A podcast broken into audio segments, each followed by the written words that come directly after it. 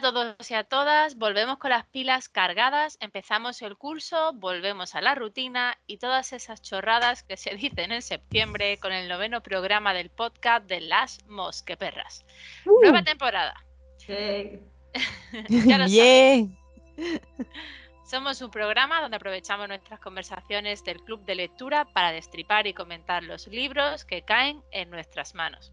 Y esta vez hemos querido ir hasta el infinito y más allá, diría nuestro querido Bullet Gear.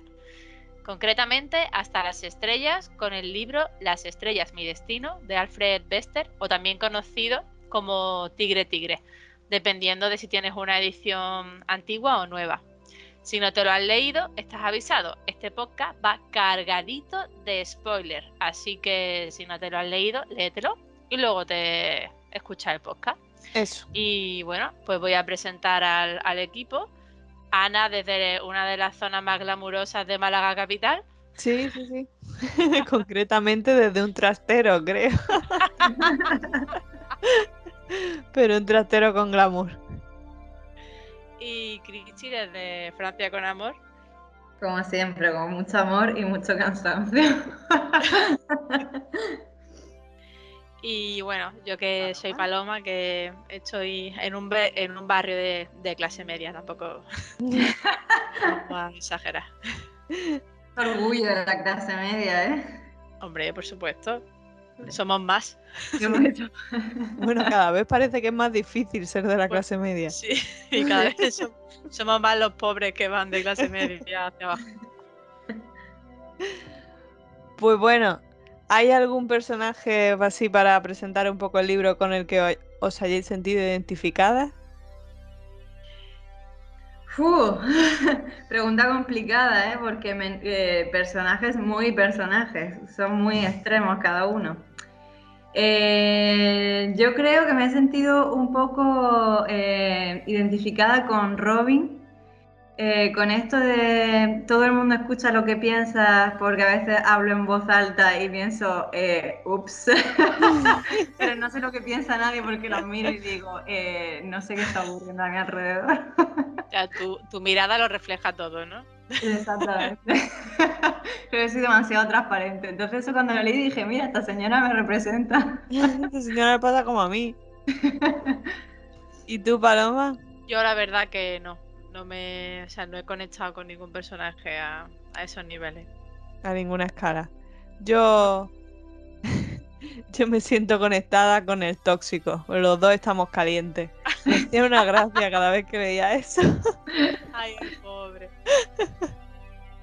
Dice yo es que yo que estoy caliente y yo, ay, por favor, la... qué mente más sucia. Pero bueno, vamos al lío. ¿De qué va este libro para los que no lo hayan leído y nos estén escuchando? Y los que sí lo hayan leído, pues hacemos un poquito de, de remember. Ambientada en el siglo 24 o 25, varía entre las ediciones del libro, va básicamente de lo que los humanos han conseguido colonizar todo el sistema solar y nos cuenta la historia de nuestro Gullifoyle, que, eh, Que no Willy Fogg. que no Willy Fogg. Yo creo que tiene que ver algo, tiene que Yo haber algo ahí. Yo lo pensé un poco como los viajes de Gulliver, una cosa así. Puede ser que, que se quiere vengar, que tiene una venganza ahí potente, porque básicamente lo dejan tirado. Eh, Pero en tienes demasiado deseo de venganza. Llega un momento que dices, mira muchacho, yo qué sé, no toda la vida es vengarse, vengarse, tómate la todo con calma, respire, disfruta del camino, no, vengar, vengar todo el rato.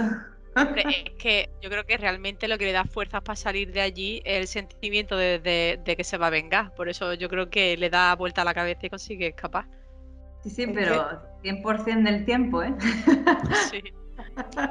Y, y una venganza sin medida, porque no olvidemos que al principio era que se quería vengar contra la nave. Sí, sí. No la tripulación entera de la nave, sino eh, le valía la nave, con destrozar la nave le valía. Y ya la otra le dijo, mira, hijo mío, piensa un poquito, que la nave es un ser inanimado, que por mucho que a ti te dejara tirado, Da un poco la impresión que al principio es como una bestia salvaje liberada que va como matar, matar, destruir. Y luego como que va diciendo, bueno, a lo mejor esto tengo que guiarlo un poco mejor, porque si no, no voy a llegar al fondo. El- Ya sí, para empezar con el debate, antes de meternos más spoilers, que bueno, lo hemos avisado al principio, pero vamos desde el principio a tope con spoilers, decir unas poquitas de curiosidades de... sobre el libro, que por lo visto hay bastante. Eh, la primera es que parece que es una pequeña adaptación de ciencia ficción del libro del Conde de Montecristo, de Alexander Dumas. No sé si vosotras, yo no me he leído, sé cuál es la historia del Conde de Montecristo, pero no me la he leído. No sé si alguna la ha leído y, y puede decir. Yo tampoco, creo que de pequeña vi, vi la película. Si es que era una película, no sé si era película o serie. Sí, eso iba a decir, que no lo he leído, tengo muchas ganas de leerlo porque por lo visto es una de las grandes obras de la literatura francesa y por lo visto está muy bien como historia de aventura y todo eso. Eh, pero claro, yo vi esto y pensaba ya solamente, me podía imaginar el señor, el protagonista del, del libro como Gerard Depardieu, Sí. porque es protagonista del Conde de Montecristo en la película y ya solo lo veía a él. Dios mío, hemos leído un libro muy distinto. Yo no podía parar de imaginarme a Jason Momoa. Sí. Sí, demasiado distinto, sí. Hemos Bueno, leído yo- un libro muy diferente. Yo me imaginaba un tío negro muy grande. ¿Sí? Sí, ¿Sí? pero no sé, sí, no sé por qué me lo imaginaba negro. ¿No dicen que es negro? ¿No lo describen en algún momento? Yo creo, creo que no. No, pues a mí me pareció. Vaya, yo, o sea, mi cabeza era negro y, y los tatuajes se le veían como verdoso, así oscurillo, claro. En la piel no destacaba tanto como si fuera. Claro. eh, Yo si creo la que- Yo creo que en algún momento dicen que es moreno de piel, creo. Pero tampoco tengo yo. No A mí es sé. que me, me suena, me suena al principio algo de eso. Pero bueno. Pues lo que, lo que es, cada, cada una se imagina el personaje de una manera distinta. Yo puedo Bueno. decir que, soy la que mejor me lo he pasado. Luego, luego. Bueno, segunda curiosidad es que la situación del náufrago ignorado por los barcos que pasaban provenía de una historia de la revista de National Geographic, que Bester había leído en su día acerca de un marinero náufrago eh, que se llamaba Pun Lim, que había sobrevivido cuatro meses en una balsa en el Atlántico Sur durante la Segunda Guerra Mundial. Y los barcos habían pasado por delante de él sin recogerlo, porque sus capitanes temían que la balsa fuera un señuelo para traerlos al alcance de los torpedos de los submarinos alemanes. Ay, el pobre. Cuatro meses ahí en el Atlántico y ves que pasa gente que no te recoge. Qué penica. Porque Pero bueno. Atlántico del Sur, si hubiera sido Atlántico del Norte, hubiera sido Titanic. Sí. Cuatro meses no hubieran sido, hubieran sido cuatro minutos. Una tabla, como, como Leonardo. Y para apuntarnos, mira, esto, esta curiosidad también nos sirve. Nos apuntamos para el club de lectura El Conde de Montecristo y nos apuntamos un libro de Stephen King en el que se inspiró con esta historia, que se llama La Expedición. En inglés, The Hound. Que creo que tiene que haber, eh, me suena muchísimo de que tiene que haber una peli, una serie o algo de The Hound, porque me suena mucho. Bueno, es que Stephen King yo creo que no ha hecho nada lo que no pensara sacarle un beneficio económico en gran pantalla.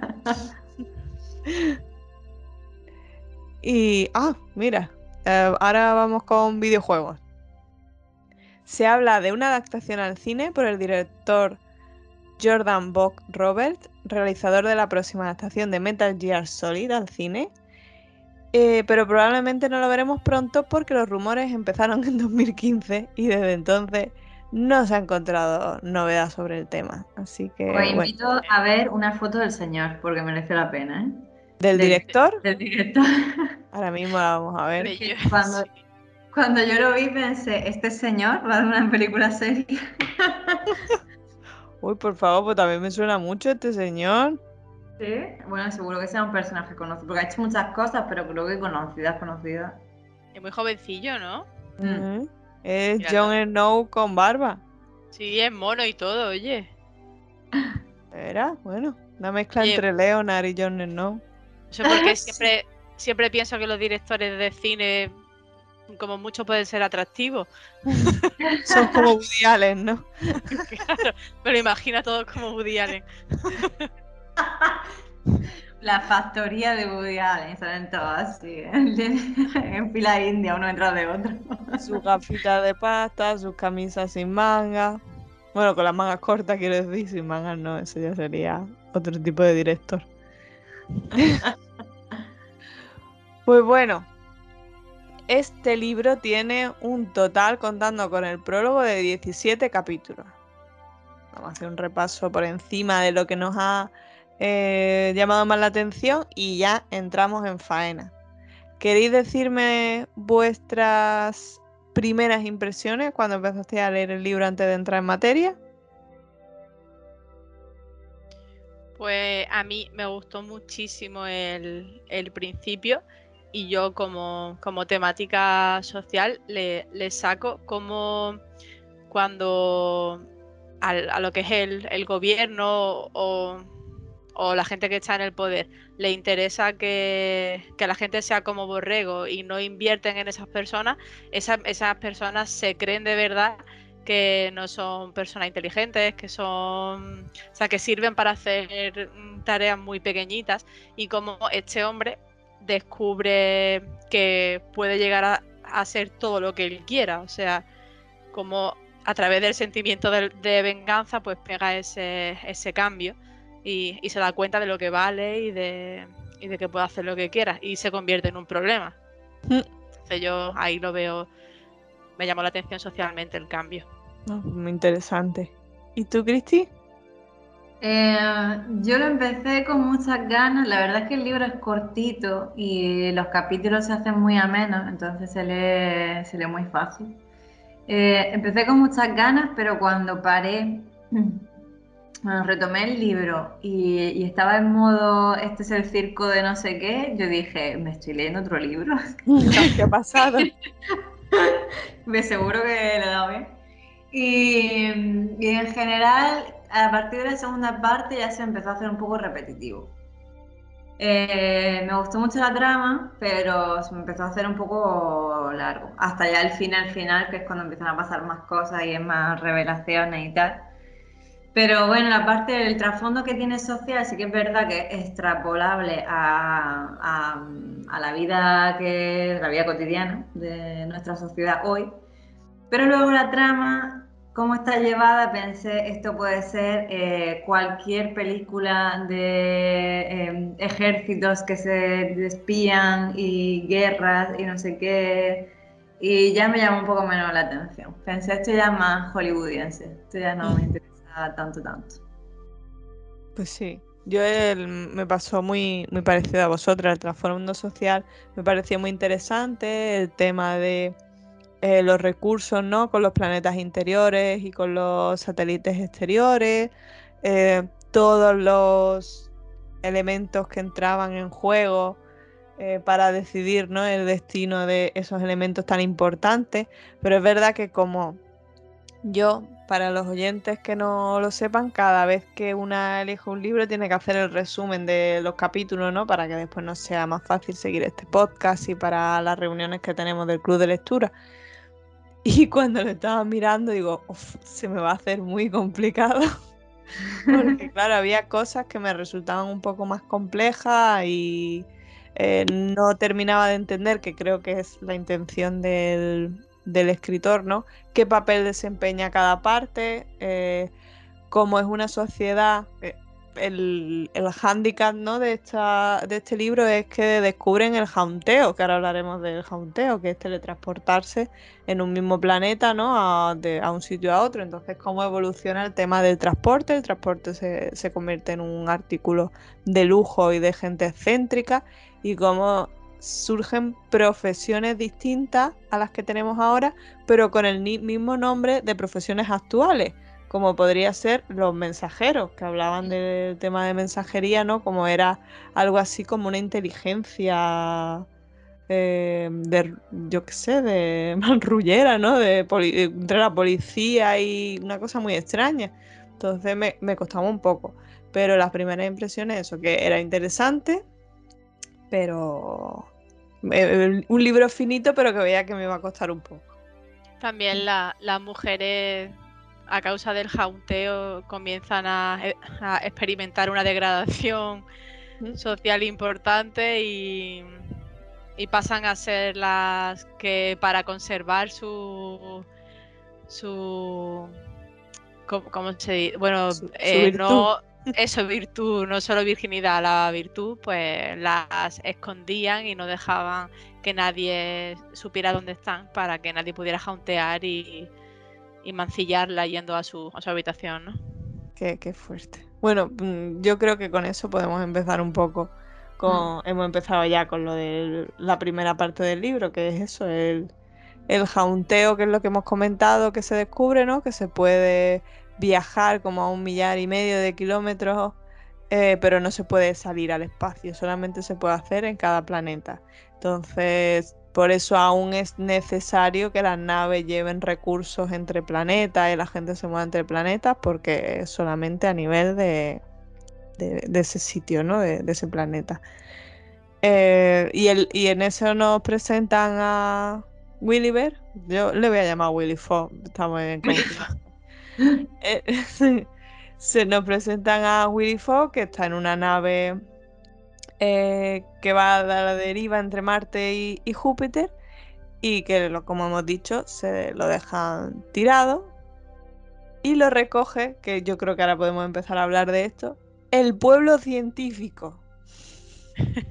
que yo me imaginaba los sketches del informar del chuache científico.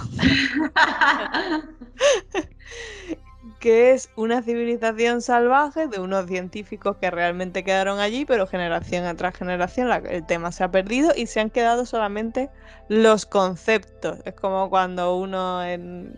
A mí me gustan mucho unos dibujitos que se llaman Hora de Aventuras y el protagonista dice, es matemático, para decir algo que está muy chulo porque se cree que suena inteligente, pues básicamente eso es lo que pasa en- con el pueblo científico. ¿Qué os pareció? Pues fue un poco chocante que dentro de una sociedad tan avanzada, pues hubiese planetas que, que no se adaptaban, ¿no? Que no vivían realmente, o sea, era como una especie de tribu que estaba bastante obsoleta si lo comparas con el resto de la sociedad. Entonces, muy curioso. Es curioso eso, ¿no? De, en, una, en un mundo en el que la ciencia ha avanzado tanto, al final por un descubrimiento científico hecho completamente por, azar, o sea, por, suerte, porque el señor que descubrió el jaunteo eh, lo estuvieron, se estuvo masacrando a muerte, llegó un momento que para no soportar, no podía soportar el- la tortura y entonces ¡pap! se teletransportó. Y esa, ese descubrimiento, que es como la ciencia de decirle, eh, todo lo que entiendes, pues no vale de nada, porque mira esto. y de repente todo avanza tan rápido que los científicos son ahora los umpalumpa de, de, de este mundo, que es como yo me lo imaginaba todos los umpalumpas científicos en pata. para ir a recoger a este señor y se basan sobre conceptos eh, ultra arcaicos y de repente Sí, es que eh, al final es lo que decíamos, el jaunteo que era como la clave de esta evolución del transporte que tienen en este siglo imaginario, eh, lo que hace es que aísla a todos los planetas que, o en este caso a todos los asteroides que están fuera del alcance, como no merece la pena ir allí, entonces como no merece la pena está, están Bueno, aislados. eso, y si no me equivoco, al principio decían que tú solo podías countear a un sitio que tú conocías, o sea, que conocías, Sí. que, que podías imaginarte y que podías estar. Entonces, eso me parece la leche, o sea, tú no puedes countear donde te dé la gana, tienes que haber visto ese sitio antes. Mm, Tienes que saberla y, y memorizar y como que ponerte en Sí. la mente las coordenadas de dónde estás y de Sí. dónde quieres ir. Hombre, realmente tiene, tiene sentido, porque ir a un sitio que no sabes, mm, ahí no hay intencionalidad, entonces realmente sería demasiado aleatorio, ¿no? Entonces lo lógico es que sepas dónde vas. Tienes que hacer un cómo llegar de Google Maps. De aquí, de aquí a aquí. ¿Y cómo Sí, vas entonces, si tu hermana se muda, ya no podría verla. Tienes que ir primero a pie y luego ya. Es verdad. A mí me volvía loca lo de las puertas. Que las puertas tenían como unos laberintos a la entrada y unas cosas para que la gente no pudiera llegar. Y yo decía, pero vamos a ver. Y, y hay una reunión que más adelante se ve que uno se va jaunteando y dice, ¡Ah! Sabía jauntear hasta aquí. Digo, pero vamos a ver, pues no está ahí.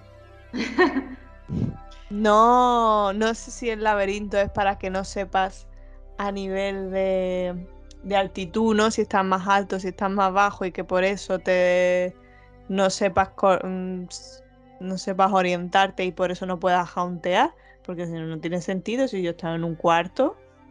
Pero lo- no es realmente que hayas estado solo, sino que sepas cómo llegar. Ujú. Y si, claro, y si hay entre medio un laberinto, no sabes cómo llegar. Pues ¿Sabes? pues, Sabes que la habitación está ahí, pero no, no sabes qué hacer. Entonces, yo imagino que va por ahí. tiene que ser eso. Pues bueno, tenemos nuestro, eh, nuestro pueblo científico que le tatúa la cara a, a Willy Fox y le pone una carita de tigre y, y le tatúa en toda la frente el nombre de, de su nave, que era el Nomad, la astronave Nomad. Sí, a mí lo que me parece sorprendente es cómo deciden que como lo han rescatado, pues tienen el derecho para acogerlo, casarlo con una de las suyas y, y hacerlo miembro más, tatuándole toda la cara. Es como surrealista. Digo, casarlo con una de las suyas. Cada mes se iba a ventilar a una. para ver si así, como veían que era fuerte, pues la cosa iba bien para el pueblo. ¿Y Pero lo, de, lo, de- lo del tigre vale. O sea, lo del tigre yo lo puedo entender, pero lo del nombre. Porque tú vas a una tribu africana y yo no lo veo ahí. José Luis, yo qué sé. Porque el tío justo antes de desmayarse dijo, eh, empezó a hablar de la nave, de- del Nomad. ¿Y Entonces, qué a lo pasa? Que por si no le tatuaban el nombre, se me olvidado de quién era. yo qué sé. Joder, pero eso es verdad, cada uno con su nombrecito tatuado en la frente, ¿eh? No te vayas a perder. Como cuando te decía la maestra, no, no sé quién, Maripili, ¿quién? Yo, sí, tú, te voy a tatuar la frente. Pues toma. Esto es lo que dicen, la primera en la frente, bueno, el caso es que a este pobre lo tatúan la, la cara, la frente y todo, y lo rescata mm, la Armada de los Planetas Interiores y lo lleva a la Tierra. Eh, ah, no, espérate, sí, sí, lo, lo rescatan, perdón. No lo rescatan, No, qué se, se escapa él con, con Claro, la la nave. y se va él solo y dice, hasta aquí hemos llegado. Que la Sí, nave sí. estaba anclada, además, le habían echado cemento y todo, esta- Sí. esta- estaba pegada. y el tío, a riesgo de cargarse la ciudad entera, Eso, eso hace, dice que os, que os jodan a todos, aparte se lo dice a ella, dice, coge, coge aire, porque yo voy a desmontar esto y a lo mejor te quedas sin aire. Y ahí es cuando lo rescatan, porque cuando ya está, primero los manda a tomar por saco y ahí. La verdad es que si algo hay que decir de este hombre es que es todo un gentleman. Sí. sí, vaya. A lo largo del libro. Claro, en mi mente sí. No, Yo no sé cómo has podido ver a Jason Momoa ahí, vaya. no, porque he querido, al final hace más quien quiere. ¿Quién puede? No, pero ahora vamos que con el capítulo en el que yo me mosqueé mucho.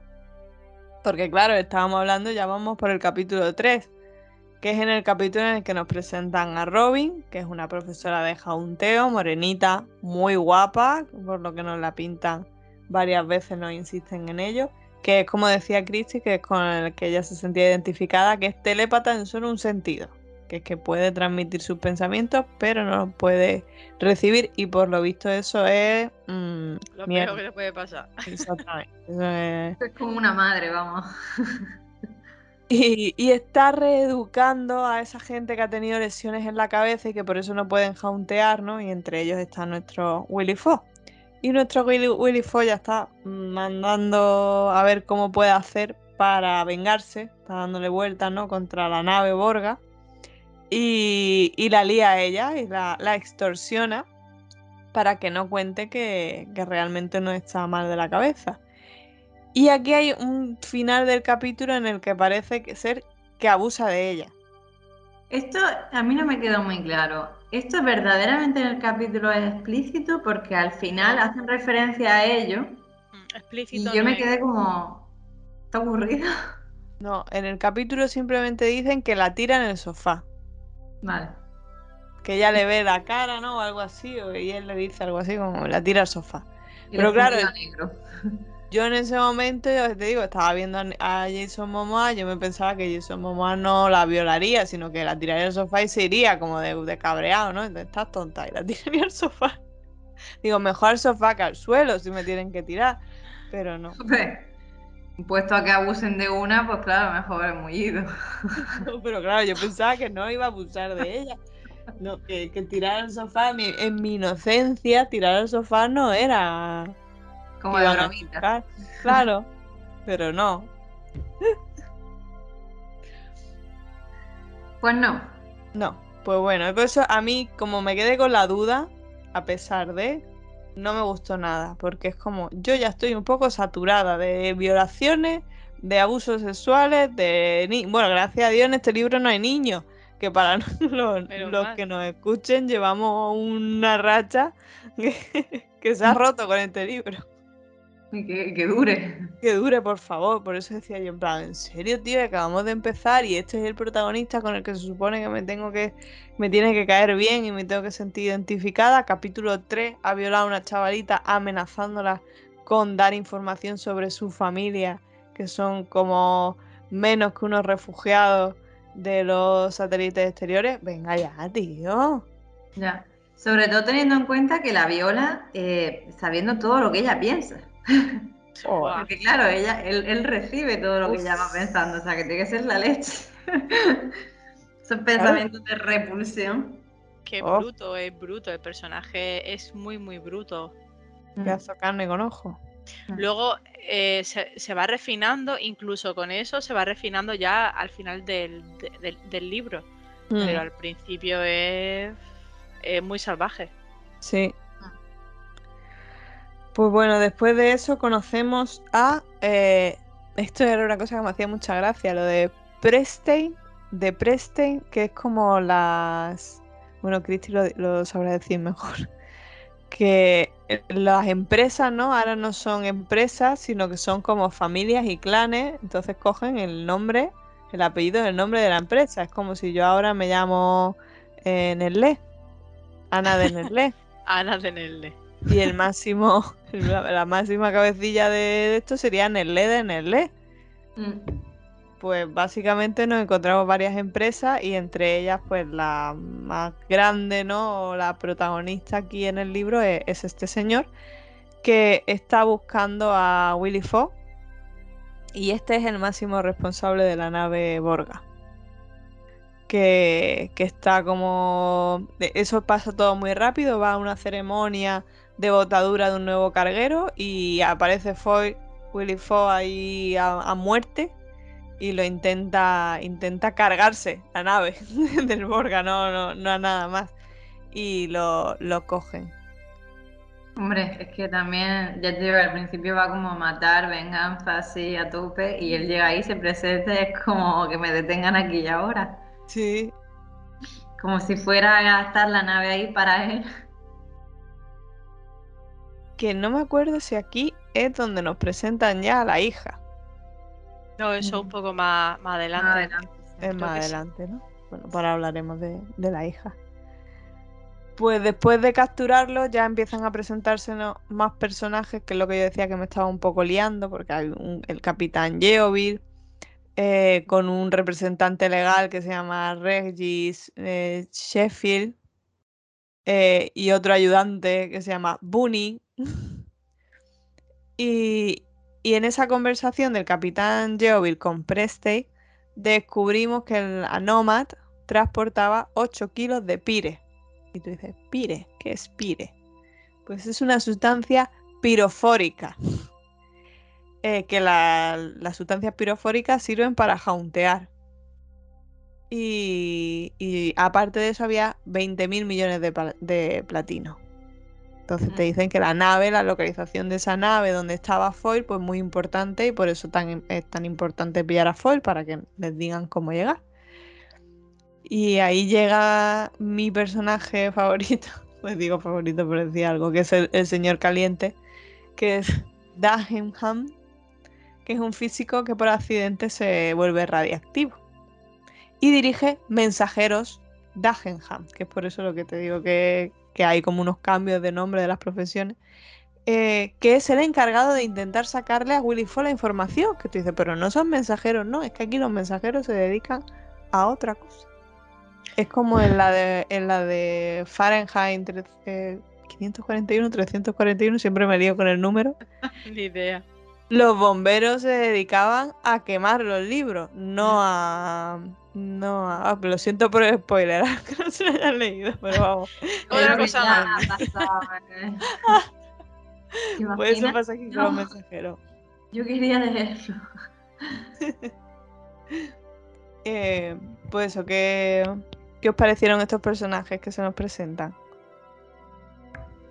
Bueno, a mí la, pre- la presentación me pareció muy rápida, así que me costó un rato enterarme de quién era quién, quién iba con quién, quién hacía, quién hacía qué. Eh, yo me imaginaba un señor eh, completamente quemado, que no sé si será el caso, pero yo me lo imaginaba así. Eh, Bunny me lo imaginaba como un conejo, o sea, que me imaginaba un señor saltos por ahí como un cara de conejo, como Roger Rabbit. y, y el Joel este, que es de ascendencia asiática, creo, pero no está muy claro. Yo también me lo imaginaba como súper estereotipado, porque la, la descripción que te hacen de los personajes es muy, muy corta. Mm, Entonces no sabes muy bien qué está ocurriendo. Hay una conversación ahí, pero no sabes muy bien qué es importante y qué no.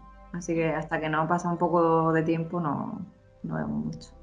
A mí me pasó lo mismo con los personajes. Al principio te pierdes porque te dan demasiada información de golpe, Ah. muchos personajes y no te da tiempo a, a asentar toda esa información para seguir leyendo. Mm. Pues sí, es que a mí me pasó igual, me lié muchísimo y durante el libro en varias ocasiones me lié entre ellos. Mm. Sobre todo entre Dagenham, el hombre caliente, y el capitán. Mm. Entre ellos dos me liaba mucho. Si no decían algo como el otro decía estoy caliente y el otro cualquier otra cosa que no fuera esa, no me liaba un poco. Pero bueno, poquito a poco los fui pillando. Que con los nombres me suele costar mucho los libros. Sí. Pues bueno, una vez visto eso, ya nos enteramos de dónde está Foy. Que lo tienen metido como en una especie de psiquiátrico, que eso es una cárcel de máxima seguridad, eh, que está todo totalmente a oscuras para que no puedan eh, escapar jaunteando. Y, bueno, lo, están como haciendo un poco de, de tortura para sacarle la información, pero él no, no suelta prenda. Y aquí, gracias a una anomalía acústica, habla con otra paciente que está en el módulo de mujeres, que está como en la otra punta de la cárcel, que parece que es enorme. Y, y entre ellos van hablando y van enamorándose y elaborando un plan para escapar. Y ella también lo culturiza, porque le dice, eres un pedazo de carne con ojos, te tienes que instruir, te voy a construir. Eh, te voy a instruir, construir. Construir Y- desde cero. Y cuando están ahí elaborando cómo van a huir, pues Dagenham los visita, bueno, le visita a él y le hace como una oferta para la localización de, de la nave y este aprovecha para noquearlo y escapa. Y la encuentra ella y escapan los dos en la más absoluta oscuridad y echan un polvete. O sea, tenemos polvo en el capítulo 3 y en el capítulo 5. Vamos con, los- impares. En, este capítulo me quedo con, con la claustrofobia que te dan cuando describe el sitio por el que escapan, que estaba lleno de agua, todo oscuro, estrecho, lleno de piedras, que no sabía dónde iban. Y la verdad que yo, yo lo sentí mucho, es como si estuviera con ellos allí desnuda pasando frío también viéndolo. Sí, que esa otra, están desnudos los dos también. Por favor, es que si no, qué gracia tiene. Pues no, a mí lo que más me gustó fue la escena donde el señor eh, es Dagenham, ¿no? Es Saul. Saúl. Sí. Eh, intenta hacerle luz de gas y entonces hace como que él tenga una visión donde él está de nuevo Ah. para, como en la nave, como para que le diga dónde está y dónde está la, el pide y el platino y todo eso, pero el otro es como que eh, no.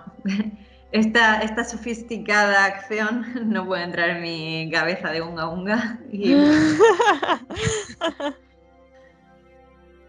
Ay, se me había olvidado eso, es verdad, que le hace pensar que tiene que un millonete y de, ay, cariño, si es que se te ha ido.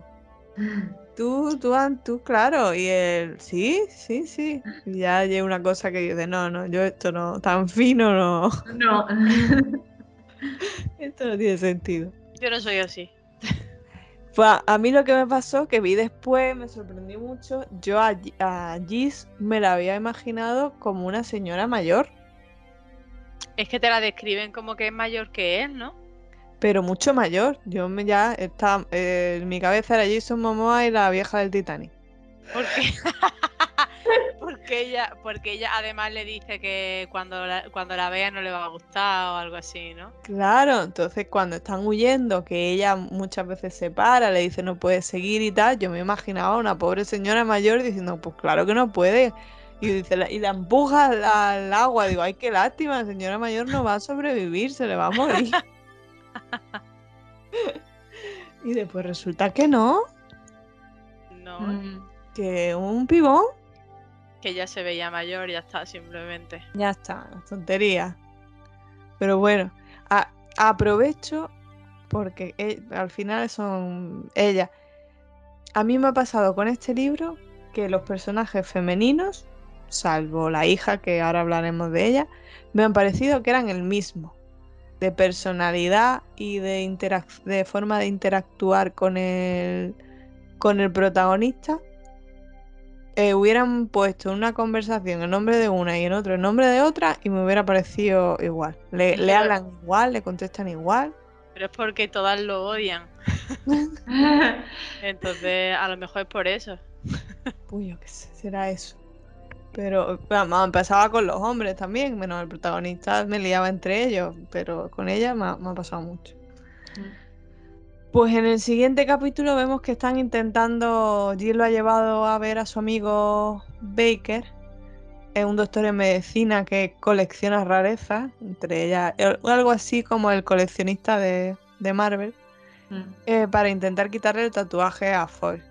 Y es muy gracioso porque le dice, la anestesia cuesta más cara, y dice, pues entonces sin anestesia. Que se joda, pero en plan de que se joda.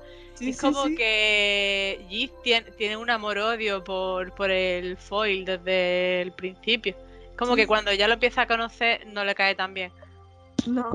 Después del polvo y le ve la cara, dice, ¿cómo? que yo me. Que yo me. Que digo, yo digo, tan horrible. Tiene que ser el tatuaje del tigre. Para ellos a lo mejor en esa época sí, ¿no? Porque como que todo el mundo es más puro. Si es que no, no sabían lo que eran, lo, lo Claro. que era el tatuaje cuando lo veían, era en plan de, pero ¿esto qué es? Entonces si nadie lo llevaba, era como algo muy, muy raro. Pues tiene, tiene que ser eso. Em, pero nada, al final le quitan. Consiguen quitar el tatuaje. Que yo pensé. Gota a gota, dicen. Gota a Gota a gota. Ojo. No veas. Que al final tienen que poner anestesia y todo de lo, de lo duro que está haciendo. Mm.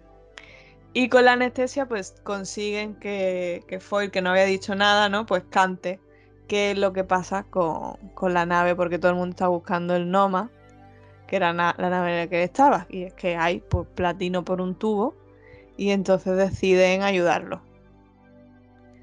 Eh, que, que se me había olvidado. Me hizo mucha gracia porque era el capítulo 6 y digo, ah, ya le han quitado el tatuaje. Pues ya ve lo que ha durado para el por culo que han dado con el tatuaje. Ah, no, que el tatuaje todavía tiene que dar que de... Hay Mm. mandanga. Porque después de de deshacerse del tatuaje, en el capítulo siguiente nos damos cuenta de que no, que cuando se altera le sale. Pero le sale como, como si, si fuese una reacción sea, como la cara quemada por dentro, Mm, cuando se pone colorado se le, se le ve el contorno del tatuaje. La- si, si no hay ni cicatriz, que por algún sitio tiene que salir. Y dice, pues ya nunca jamás podrás eh, mostrar tu- tus sentimientos, ¿no? Tendrás que controlarte. Mm. Así que ya están metidos en vereda en, en la misión y llegan al Noma, llegan al pueblo científico que la, la nave estaba adherida a su asteroide, el pueblo científico no ha muerto y sueltan la caja fuerte y la meten en la nave, pero Dagenham los acorrala, que los, los estaba esperando, y Foyle escapa sin Liz, sin Gis. ¿Qué os parecieron estos momentos?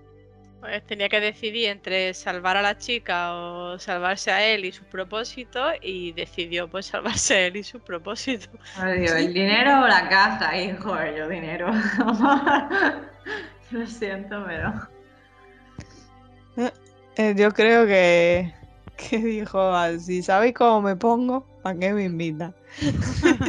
Sí, además, como bueno, me dolió, pero bueno, es que Lo siento. ella también quería el dinero, o sea que. Exacto, bueno, ¿qué le vamos a hacer? Pues voy hasta a cascarla. Claro, porque él necesitaba el dinero para llevar a cabo su venganza, entonces... Sí. Sí, que eso es muy bien, muy bien apuntado, no lo habíamos dicho. Hemos dicho que tenía, quería vengarse del Borga, quería vengarse del Borga, pero no porque quería ir al Noma. Porque él quería todo el dinero porque no sabía cuánto le iba a costar llevar a cabo esa venganza. Mm.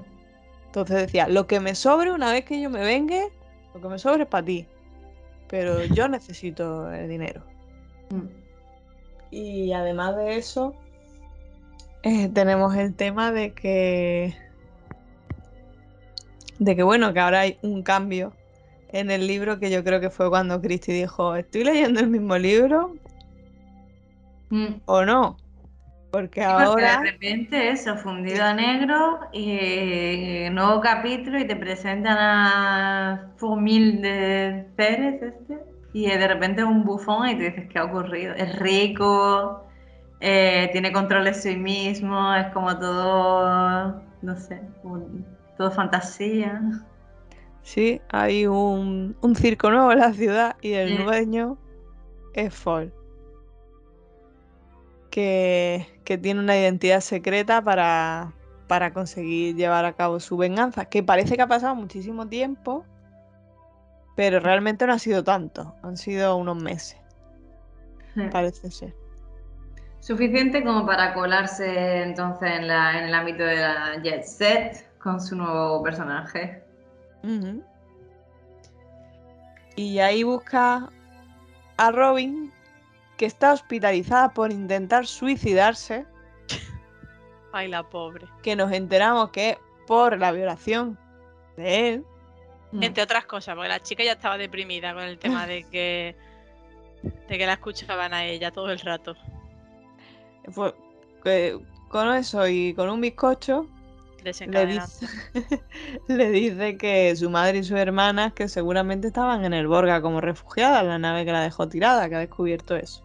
Que por favor que lo ayude para que le diga lo que tiene que decir cuando está con las altas esferas. Y ella pues acepta. Entonces, ¿qué os pareció toda esa fantasía de repente, todo ese contexto? El tema del circo y del personaje, que es un personaje completamente distinto al que nos enseñan, de que, eh, que si hace cabriolas, que si hace reír, que si está inventando una cosa, que si está escribiendo otra. Yo la verdad que no entendí mucho por qué el personaje se va por ese extremo. Si hubieran explicado en el libro eh, algo que te hubiera dado a pie a esto, pero es que de repente te ponen esto y es como, bueno, ¿y por qué? Porque un circo. Sí. Creo que lo dice.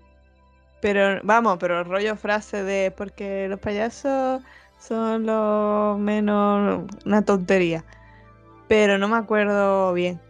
Yo sí recuerdo que al leerlo pensé, va a ser él, va a ser él, va a ser él.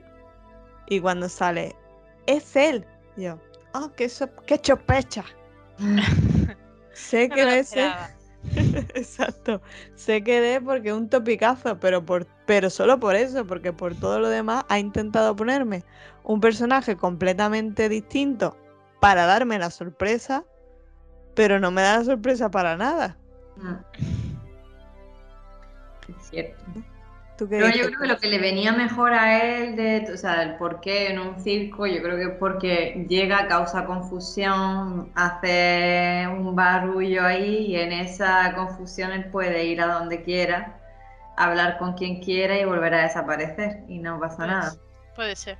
Y juega con la aleatoriedad de un circo que va de aquí, mañana está allá, el otro no sé qué. Hoy son un circo ambientado en los años 50, mañana puede ser el, el circo del sol, el otro puede ser animales, yo que sé, como que juega con eso. Y porque al final es como tiene esa, esa similitud con que los reyes tenían bufones y entonces pues a la clase alta siempre le hace reír un bufón. Pues sí, pues sí. Y en todo esto la guerra va peor. Mm. Eh, pues bueno, el siguiente capítulo, eh, Willy Foy y Robin eh, van a, que bueno, ya por decir a todos los que me imaginaba, la de Guardianes de la Galaxia y Avatar, que se llama. Zoe, no sé qué, esa es la que yo me imaginaba aquí. Acuden a una fiesta de Año Nuevo de la alta sociedad y todo es para mezclarse con ellos y también atraerlos a otras fiestas que van a hacer después. Fue en Shanghái. Bueno, él lo que va buscando a partir de ahora es quién iba de tripulación en el Borga. Sí, Ya dice, bueno, voy a buscar a todo, como no tengo ningún registro, porque no hay por qué ha desaparecido, voy a intentar tirar de mi pista y voy a ir uno por uno, hasta que me digan quién estaba al mando. y uno por uno los va eh, interrogando y cuando mueren aparece como su propia imagen en llamas. Mm, Ahí me quedé yo un poco, ¿esto qué es? sí. Hay eso y el hecho de que no, no es que los matara él, sino que se morían porque tienen como programado Sí, un pensamiento que cuando van a confesar la verdad se se mueren dispara un, no sé si un veneno o no sé qué, para que se muera la persona en cuestión. Si da un músculo para que se pare el corazón o algún rollo de eso. Eso ahí me dejó muerta. Pues así se carga uno, uno, bueno, unos pocos, Sí. pero ya con el segundo, que es el doctor eh, Sergei, eh, descubre lo que tú dices, que tiene un bloqueo simpático Mm. que los asesina cuando intentan hablar de la nave. Y vuelve a verse a él mismo en llamas cuando muere aquel hombre. Con la última pista que tiene Foy, acuden a Roma, al cocinero de- del Borga, pero resulta ser una trampa. Y es el mismo capitán Geovil de la inteligencia, eh, pero consigue escapar gracias a la aparición otra vez de Foy ardiendo, que ya dice, entonces tuve más gente, eh, no lo está ayudando, no, es para poner la zancadilla, ¿qué, qué es esto?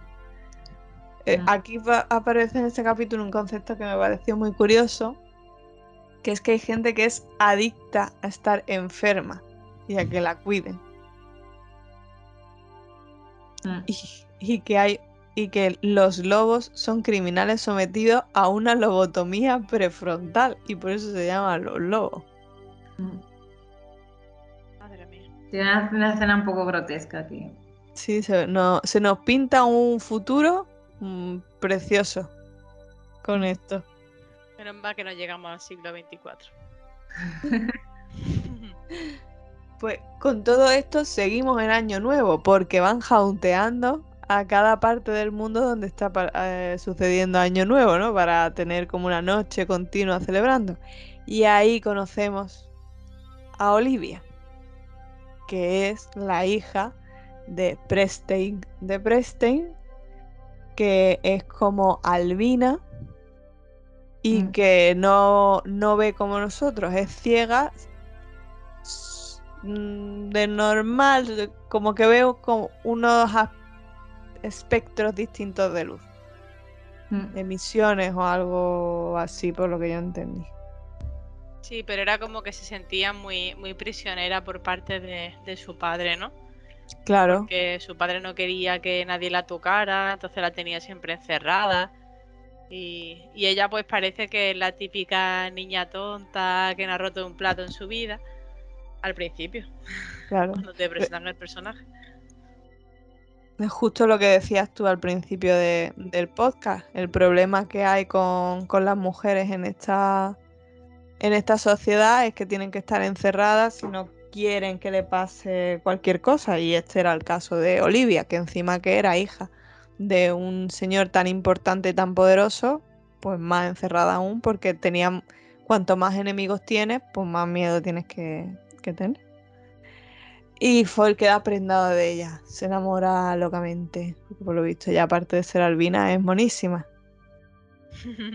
Bueno, y también se enamora perdidamente porque ella le rechaza, como que se ríe un poco de él y ahora Foyle está en su maravilla de burbuja donde todo el mundo le adora, él hace reír a todo el mundo y ahora llega con ella y no, no pasa. No pasa de la misma manera y ella como que le rechaza y entonces él se vuelve loco. Pues en esa fiesta donde la conoce, pues se encuentra ocho pechas segundas con la pelirroja, con Gis, con la vieja del Titanic, que al final no era la vieja del Titanic. que sigue viva, que él pensaba que estaba muerta. Sí, que se ha liado ri- de- románticamente con Dagenham, con el hombre Hombre caliente. obviamente. Y entonces ella le amenaza así como que va a contar su secreto, que ya lo ha contado, y pero no, al final no, que digo yo, pues no entiendo por qué no, te ha dejado tirada como una colilla, tía. Mm, Pero vale, venga, sí. Y en ese momento hay un bombardeo de los satélites exteriores a la Tierra y todos empiezan a huir y Foyle acude al, a- al rescate de Olivia y se acaban besando. Sí, además los dos están como disfrutando de- del espectáculo del, del bombardeo, ¿no? Mm. Y, y ella, que tiene un fondo muy perverso, ven en él como a su, a su media naranja. En plan de, Mm. hostia, otro, otro que está igual de colgado que yo y que quiere el mal en el mundo. Pues sí. Ve, ve a su igual. Y después de, de esto, lo que nos pasa es que vemos que Robin le dan una última pista, porque Robin también, la pobrecita mía, yo ya no sé qué más le pasa, porque tiene el vestido destrozado y tal. Yo digo, que a esta pobre no le pasen más cosas, por favor. Y le dan el nombre completo y la dirección que dejó a medias el primero al que torturó fue. Y ahí que van. Mm. Eh, ahí que van y en eso que la gente empieza a descubrir quién es realmente este nuevo personaje que se está haciendo pasar Foy. Eh, ya lo, bueno, el, el de la inteligencia, el capitán, lo descubre por Robin, eh, que se lo dice. Preston lo descubre por su hija, que también lo ve porque ve sus tatuajes a través de la de los espectros que ella puede ver, pues el tatuaje lo, lo puede ver. Y Dagenham lo descubre por un descuido en el nombre que se pone, que tampoco se come mucho la cabeza para ponerse el nombre, ¿eh? no. Mm. Que era, mu- era muy facilito. Pues ya fue torturando al, al nuevo. eh, se lo monta para que cuando lo torture. Este es el que cuando lo tortura, como que le, le anula lo del simpático, que le coge el corazón y lo pone en un de estos, o el siguiente. Ah, Era sí. este, este, ¿no? ¿Era este? Sí, eres este. A este lo tortura para que no pueda morirse. Y ya le dije, le dice el nombre del capitán de la- eh, del Borga. Y le Era dice que no, una. Era una que no podía sentir nada. Mm. Y el Sí, otro, también. pues, en plan de que no puedes sentir nada, sufrimiento tampoco. ¡Ah! Dios mío, entonces ¿para qué? ¿Para qué todo esto?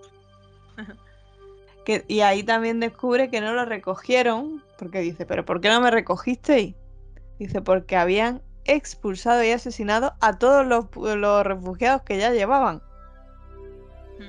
Habían cogido refugiados de Strange, se habían quedado con todas sus cosas y con el dinero que imagino que habrían pagado esa gente para montarse ahí y lo habían tirado. Entonces cuando vieron a otro más, dice, pues es que te, ¿para qué? Te vamos a tirar después. Y incluida ahora- la familia de Robin. Sí, incluida la familia de Robin. La pobre Robin. Mm. Que porque habla al final del libro, si no yo diría que esta no sobrevive. Nada más que le pasan desgracia. Ah, Y ya vamos casi terminando el libro y obviamente nos faltaba que saliera un niño, ¿no? Que lo pasara mal, porque no, si no, no, no te editan el libro. y en este caso es eh, Sigurd Maxman, que es un niño viejo telépata. Esto Sí. a mí me explotó la cabeza. Fue como, Yo ¿y no me imaginaba. Esto, a ver, era un niño, tenía el carácter de un niño y físicamente creo que era un niño también, Sí. pero un niño que había vivido durante un montón de años, ¿no? Y por eso era un viejo. Y por- sí, sí, tiene que ser eso. Yo, yo eso no sabía yo cómo imaginármelo, la verdad. Ya ahí no me daba. como Benjamin Button. Una cosa así. Un niño arrugadito. Y, ya está. Eh, y lo coge para poder sacarle información a la capitana Lindsay. Porque Porque ya no puede hablar. exactamente como es un Scopsy, no sé cómo se pronunciará, pues no puede hablar, ni puede sentir, ni puede nada. Entonces, pues para intentar meterse en su cerebro, se lleva al niño telépata. Que en mitad del interrogatorio le dice que no, que ella no dio la orden. Y, y vuelve a aparecer ahí la aparición de Willy Fogg en llama, que le dice que quien ha montado todo esto es Olivia, la albina que parecía que no había matado a una mujer. Y tú como, joder, que estuvimos con Olivia ayer otra vez. Y, y él, esto era una cosa que yo no me creía, enamoradísimo de ella. Y tú, pero bueno, que la has visto un día. Mm. Y ya es una, te debates entre... Él, él es intenso pato. oh, Para matar, para enamorarse. Pues nada, lanza al niño telépata y consigue huir. Y pero lo- a la nave lo empuja dentro de la nave una fuerza desconocida. Y aquí llega el capítulo intenso, intensísimo. Si ya todo era intenso, pues donde ellos dos hablan, ella le confiesa que todo es cierto, que ella fue la que lo hizo, pero que él es igual que ella, pero él dice que no, que ella no es igual que él. Para el final. Esto ya fue un rollo. Esto Sí. ya es rollo, esto ya es paja. Bueno, por lo menos ya te cuentan porque tenían tanto interés en recuperar la nave y era porque el Pire era en realidad un, un explosivo que se activaba a voluntad, como el jaunteo. Exacto. Que sí. tú dices, hombre, por fin, habían descubierto qué es, hemos descubierto qué es. Ya por fin sabemos lo que es el Pire y ya sabemos que todo el mundo lo quiere porque quiere, vamos, la guerra que estamos diciendo todo el tiempo que hay entre los planetas interiores y los satélites exteriores, pues quieren usar el Pire y quien lo tenga, pues realmente tendrá el control de la guerra. Pero no solamente nos quedamos ahí, sino que hay uno, aquí eh, ya te digo que me lío con los nombres, hay uno de los tres, Dagenham, Prestein o el capitán, no me acuerdo exactamente cuál, que nos descubre que quieren a, ah, Prestein, quieren a Foy por otra cosa más, no solamente por el Pire y porque sabía dónde estaba el Pire, sino porque él mismo es bastante especial. Mm. Y es que él, cuando su nave al principio del todo eh, se. eh, ¿Cómo decirlo? Se estropea y. se- Naufraga.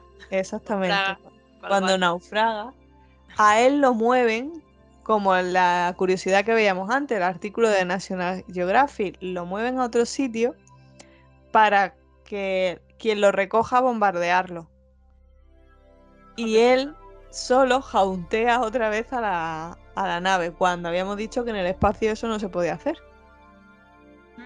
Entonces Aquí dice, Es un detalle curioso. sí. Entonces dicen, bueno, pues si la otra vez aprendimos a jauntear, esto también se puede aprender y este también lo puede enseñar. Así que lo quieren pillar para eso, para que enseñe a todo el mundo. Pero él no, él no lo sabía. Él había perdido la memoria. Así que, bueno, y la nave no, no es que naufragara, es que la, la destruyeron los satélites exteriores. Y, y lo querían coger para cuando los satélites interiores lo, lo intentaran. de intereses de repente. Sí, esto es por todas partes. Mm. Así que dicen, ¿cómo vamos a encontrar a este señor? Que había, estaba con Olivia discutiendo, pero se había quitado ya de en medio. ¿Cómo, cómo lo hacemos? Pues dicen, pues mira, como él tiene el pire, que me lo ha dicho a mí que lo tiene, lo dice la pelirroja, eh, vamos a activarlo. Porque hay una parte que está dentro de la caja fuerte que eso no se va a activar. Pero lo que ha dejado fuera para estudiarlo, que lo está estudiando, pues sí, sí podemos activarlo y así donde explote, pues ahí vamos. Y todos dicen, tiene laguna. Qué raro. Qué raro. El plan este tiene laguna.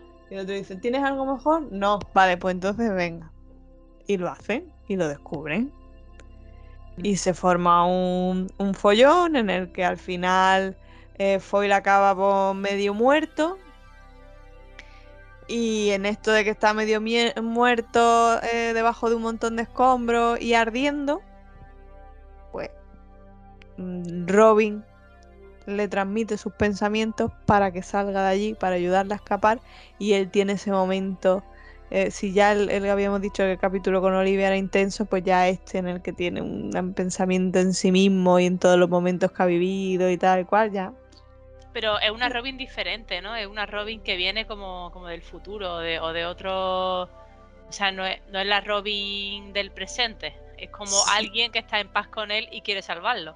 Exacto, exacto. Le habla con, le habla con él la Robin del futuro, que le ha perdonado y que quiere que, que sobreviva. Y por lo que dice, parece que él mismo le ha dado a ella instrucciones para que, para que le pueda decir cómo escapar.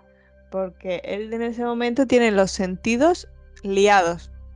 En vez de en lo que huele, lo que ve, lo que toca, el sentido del gusto. Entonces, para decirle la dirección y cómo tiene que salir, tiene que hablarle como en ese lenguaje que es súper lioso. Mm. Pues ya en estos momentos del libro, ¿qué, qué estáis vosotras pensando? Que ya solo nos queda un capítulo y ya va a terminar. Yo decía, ¿cuánto le queda al libro, tío? Estaba pensando, el autor eh, tenía muy poca idea y mucha droga en su casa. Pues bueno, al final sí que fue el escapa y llega el momento del capítulo final y ya con esto terminamos, que sería como su juicio. Que realmente lo que se presenta es a los tres personajes estos que estamos diciendo, que eran la mensajería, la inteligencia y el empresario. Y deciden qué van a hacer, tanto con el Pire como con la eh, capacidad de Ford. Y Ford decide, después de tener como un momento de relevación con un robot camarero, que se lo va a dar al mundo. Aleatorio. Este, al final es como aleatorio, como todo vale, todo vale aquí. No, es como que quería hacer al mundo responsable porque realmente los políticos estaban infantilizando a, a la población. Entonces, él decide que la, o sea, que hay una especie de democracia en la que todos sepan que es el PIRE y que todos puedan usarlo para lo que sea. Pero claro, ahí confía mucho en las personas y no sé hasta qué punto todo el mundo es de confianza. Es que es verdad, eh, decían todo el tiempo, es que la gente no va a saber, es que la gente no va a saber qué hacer, es que hay que... Y él dijo, pues no, pues vamos a ver que lo hagan, que decidan. y que se equivoquen si se tienen que equivocar. Sí, él como que de repente es súper moralista, ¿eh? Todo el libro eh, no ha tenido ninguna ética llega al final y dice, no, pero es que quiero tomar una decisión que sea moralmente correcta para la humanidad.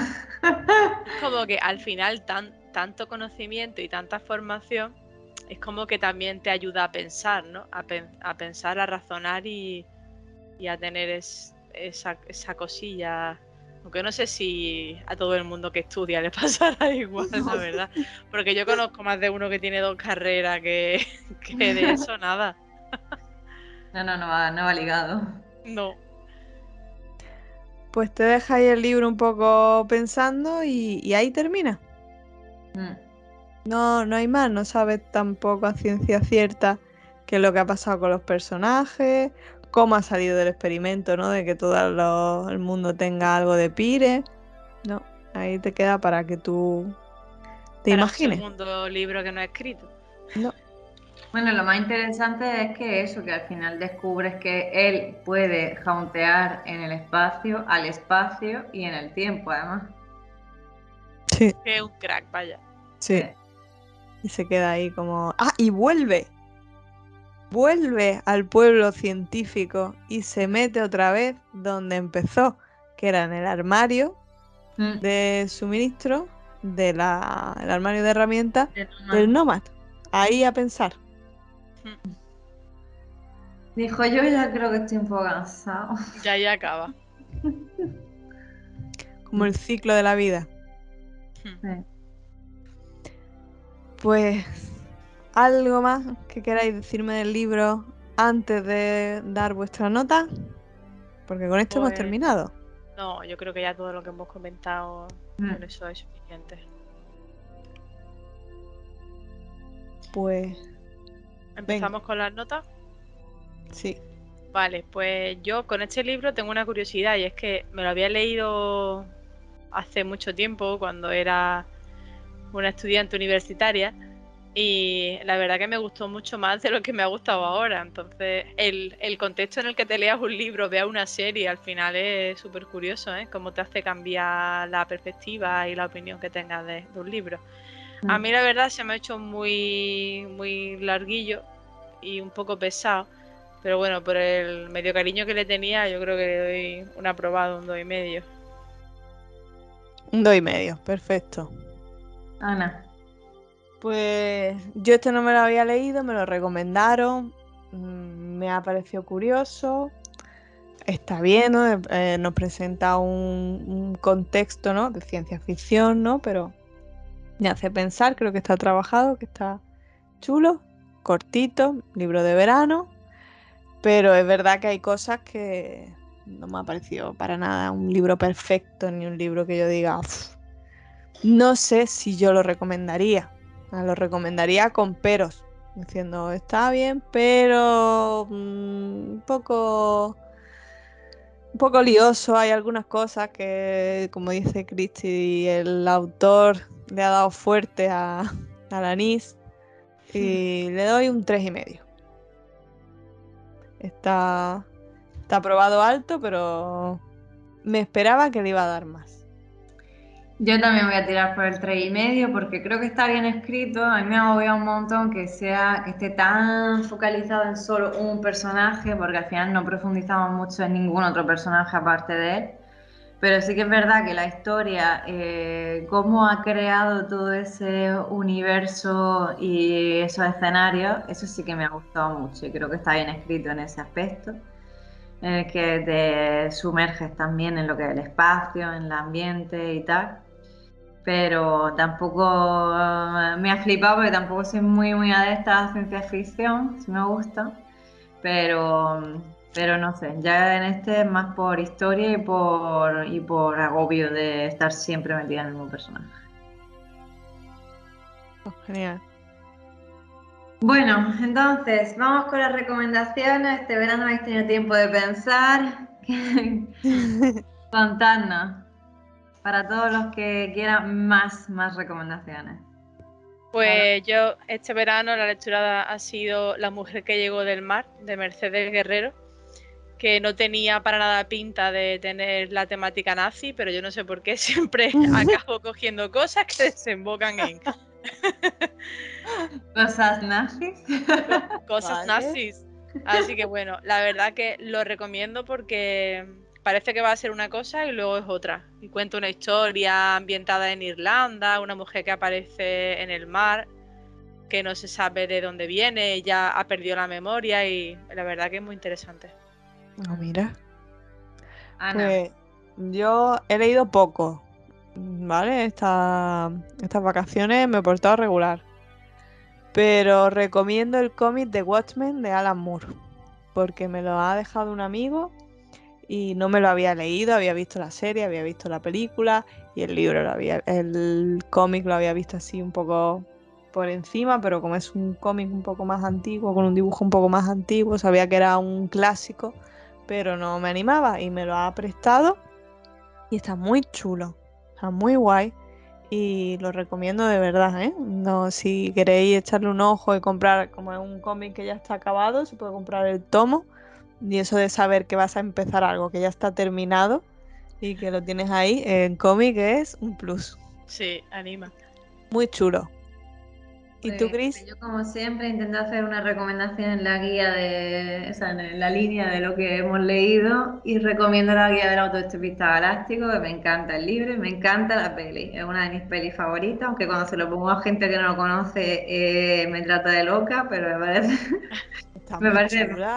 Sobre todo porque me encanta el humor y, y, esto me parece el paradigma del humor bien hecho, así que lo recomiendo mucho, muchísimo apuntada. Yo me lo quiero leer, ¿eh? Yo llevo tiempo pensándolo.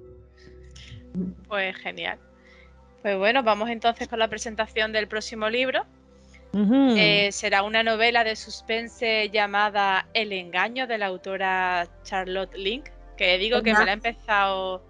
¿Es qué? ¿Es nazi? bueno, a ver, en principio no, solo puedo decir que parece que cada capítulo corresponde a un libro diferente. Sí. Eso es lo único que voy a decir. Y luego de, la sinopsis, pues dicha novela cuenta la historia de Kate Linville, una solitaria policía de Scotland Yard, y para ella solo hay una persona en el mundo que merezca su amor y su confianza, que es el antiguo jefe de policía de Scarborough, que es Richard Linville, que era su padre, a cuya sombra creció y cuando este aparece brutalmente asesinado, pues Kate pierde su último apoyo.